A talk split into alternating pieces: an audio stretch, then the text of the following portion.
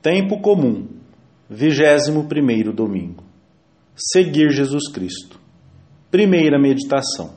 Nós, como os apóstolos, seguimos Jesus para sempre, como meta para que tendem todos os nossos passos.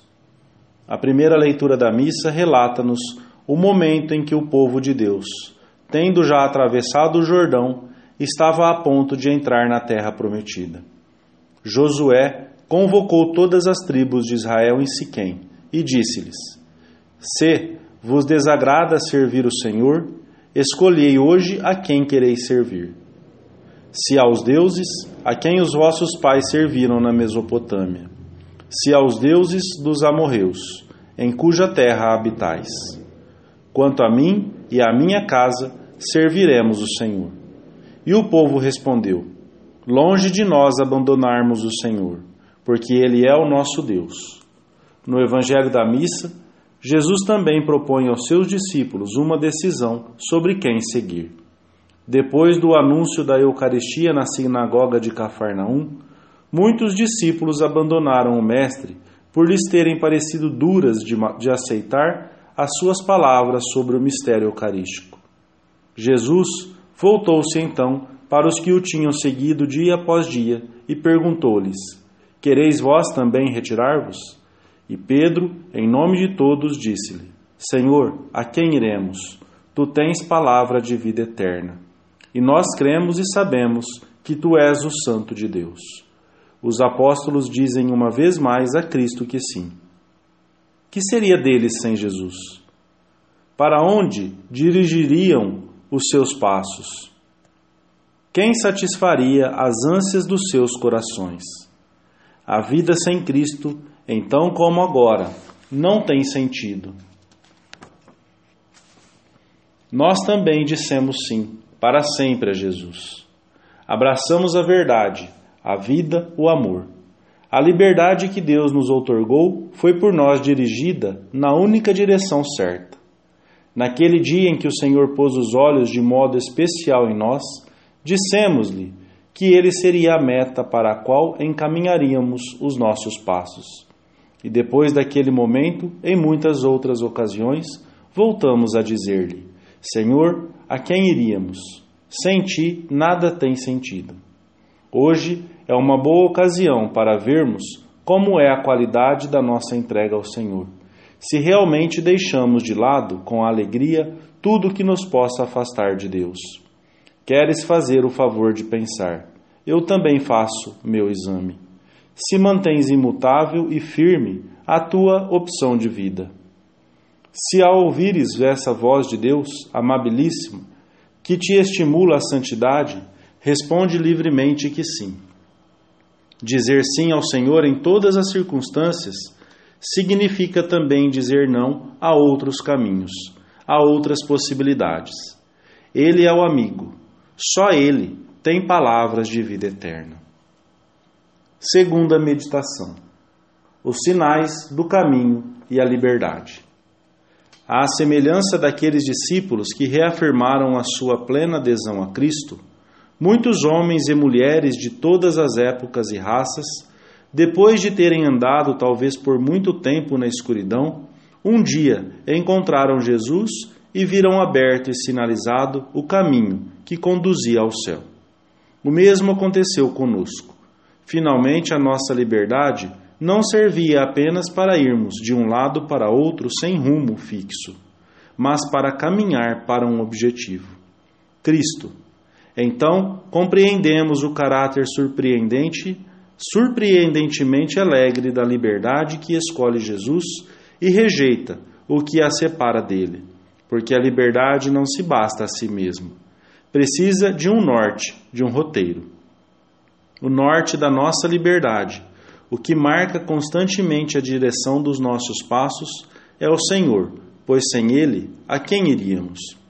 Em que empregaríamos estes breves dias que Deus nos deu? Existe alguma coisa que vale a pena sem Ele?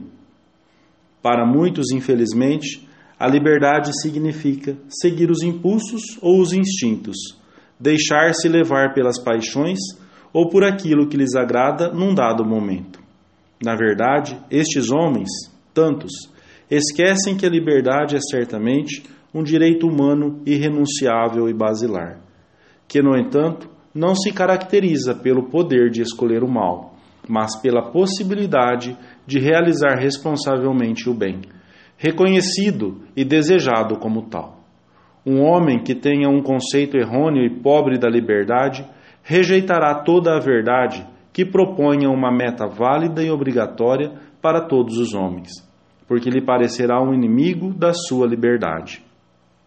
Se escolhemos Cristo, se Ele é o verdadeiro objetivo dos nossos atos, veremos como um bem imenso e uma valiosa orientação tudo que nos indique o modo de avançarmos ao seu encontro ou nos aponte os obstáculos que nos separam dele. O viajante que se dirige a uma região desconhecida consulta um mapa, pergunta aos que conhecem o caminho e segue os sinais da estrada. E não o faz a contragosto, mas com todo o interesse, pois deseja chegar ao seu destino. Não se sente de maneira nenhuma diminuído na sua liberdade, nem considera uma humilhação depender dos mapas, sinais e guias para chegar aonde pretende. Se estava inseguro ou começava a sentir-se perdido, as sinalizações que encontra são para ele motivo de alívio e agradecimento. Não é verdade que geralmente confiamos mais nos mapas ou nas sinalizações da estrada do que no nosso sentido de orientação? Quando aceitamos esses sinais, não experimentamos nenhuma sensação de imposição. Recebemos-los antes como uma grande ajuda, como um novo conhecimento que não demoramos a converter em nossa própria causa, em coisa própria. Ora bem, é o que se passa com os mandamentos de Deus, com as leis e ensinamentos da Igreja, com os conselhos que recebemos na direção espiritual ou que pedimos numa situação difícil. São sinais que, de maneiras diferentes, garantem a nossa liberdade, a livre escolha que fizemos de seguir Jesus, abandonando outros caminhos que não nos levam aonde queremos ir. A autoridade da Igreja, nos seus ensinamentos de fé ou de moral, é um serviço. É a sinalização do caminho que leva ao céu. Merece toda confiança porque goza de uma autoridade divina. Não se impõe a ninguém, simplesmente é oferecida aos homens, e cada um pode, se quiser, apropriar-se dela, torná-la sua. Não devemos surpreender-nos se alguma vez esses sinais indicadores de que Deus se serve nos levam a abandonar caminhos ou avenidas que pareciam mais suaves, para nos conduzirem a outros mais íngremes e difíceis. Ainda que essa escolha possa sofrer os protestos do nosso comodismo, sempre teremos a alegria. Também quando sentirmos as asperezas do caminho, de ver que a nossa vida tem um objetivo formidável, escolhido talvez há muito tempo ou há poucas semanas. Vamos em direção ao cume, e ali espera-nos Cristo. Terceira meditação: a verdadeira liberdade renovar a nossa entrega ao Senhor. As sinalizações que o Senhor nos vai dando devem merecer da nossa parte toda a confiança. São brilhantes pontos de luz que iluminam o caminho para que possamos vê-lo e percorrê-lo com segurança. Quem procura corresponder sinceramente às graças de Deus, nota que, nesse segmento de Cristo, encontra a liberdade. Ao escutar as moções divinas, pode ser finalmente o caminho iluminado. Não se sentem os mandamentos como uma imposição vinda de, no, de fora, mas como uma exigência nascida de dentro, e a qual, portanto, a pessoa se submete de bom grado, livremente, porque sabe que desse modo pode realizar-se plenamente. E então toma a decisão absolutamente pessoal de aderir a Cristo e assim realizar a plenitude a que todos fomos chamados. O homem, ensina o Papa São João Paulo II, não pode ser autenticamente livre nem promover a verdadeira liberdade se não reconhecer e viver a transcendência do seu ser sobre o mundo e a sua relação com Deus. Pois a liberdade é sempre a do homem criado à imagem do Criador. Cristo Redentor do homem, torna-nos livres. Se o Filho vos libertar, sereis verdadeiramente livres, diz o apóstolo São João. E São Paulo acrescenta: onde, onde está o Espírito do Senhor, aí está a liberdade. Ser libertado da injustiça, do medo, da aflição, do sofrimento não serviria de nada se se permanecesse escravo no fundo do coração, escravo do pecado. Para ser verdadeiramente livre, o homem deve ser libertado dessa escravidão e transformado numa nova criatura. A liberdade radical do homem situa-se, pois, num nível mais profundo, o da abertura a Deus pela conversão do coração, já que é no coração do homem que se situam as raízes de toda sujeição, de toda violação da liberdade. Enquanto cada um dos dias em que seguimos o Senhor nos faz experimentar com mais força a alegria da nossa escolha e a expansão da nossa liberdade, vemos ao nosso redor como vivem na escravidão os que um dia voltaram as costas a Deus e não quiseram conhecê-lo. Escravidão ou filiação divina. Eis o dilema da nossa vida. Ou filhos de Deus, ou escravos da soberba, da sensualidade, desse egoísmo angustiante em que tantas almas parecem debater-se.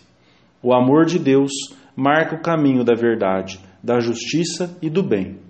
Quando nos decidimos a responder ao Senhor, a minha liberdade para ti, ficamos livres de todas as cadeias que nos haviam atado a coisas sem importância, a preocupações ridículas, a ambições mesquinhas. Ao escolhermos Cristo como fim da nossa vida, acabamos por ganhar tudo.